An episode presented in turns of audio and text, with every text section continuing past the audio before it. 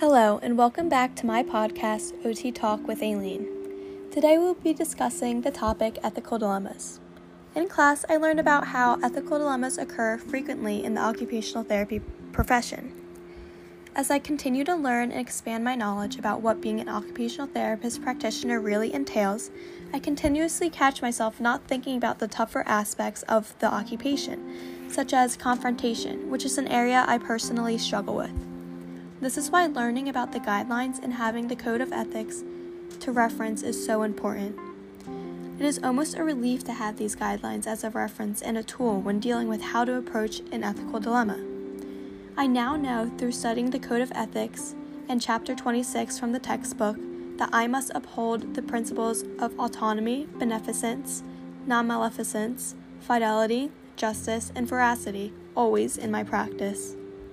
When I first learned about ethical dilemmas, I immediately started thinking of ethical dilemma examples between client and practitioner. What I didn't think about was ethical dilemmas between colleagues, those working above me, or even an ethical dilemma between myself and a decision that I have to make about my own work.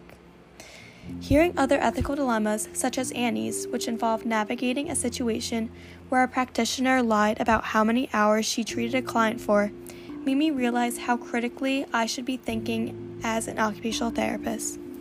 I need to pay as much attention to detail with my work and make sure I am always upholding the code of ethics, not only in respect to my client, but with my coworkers, my company, myself, and any other given stakeholder in that situation.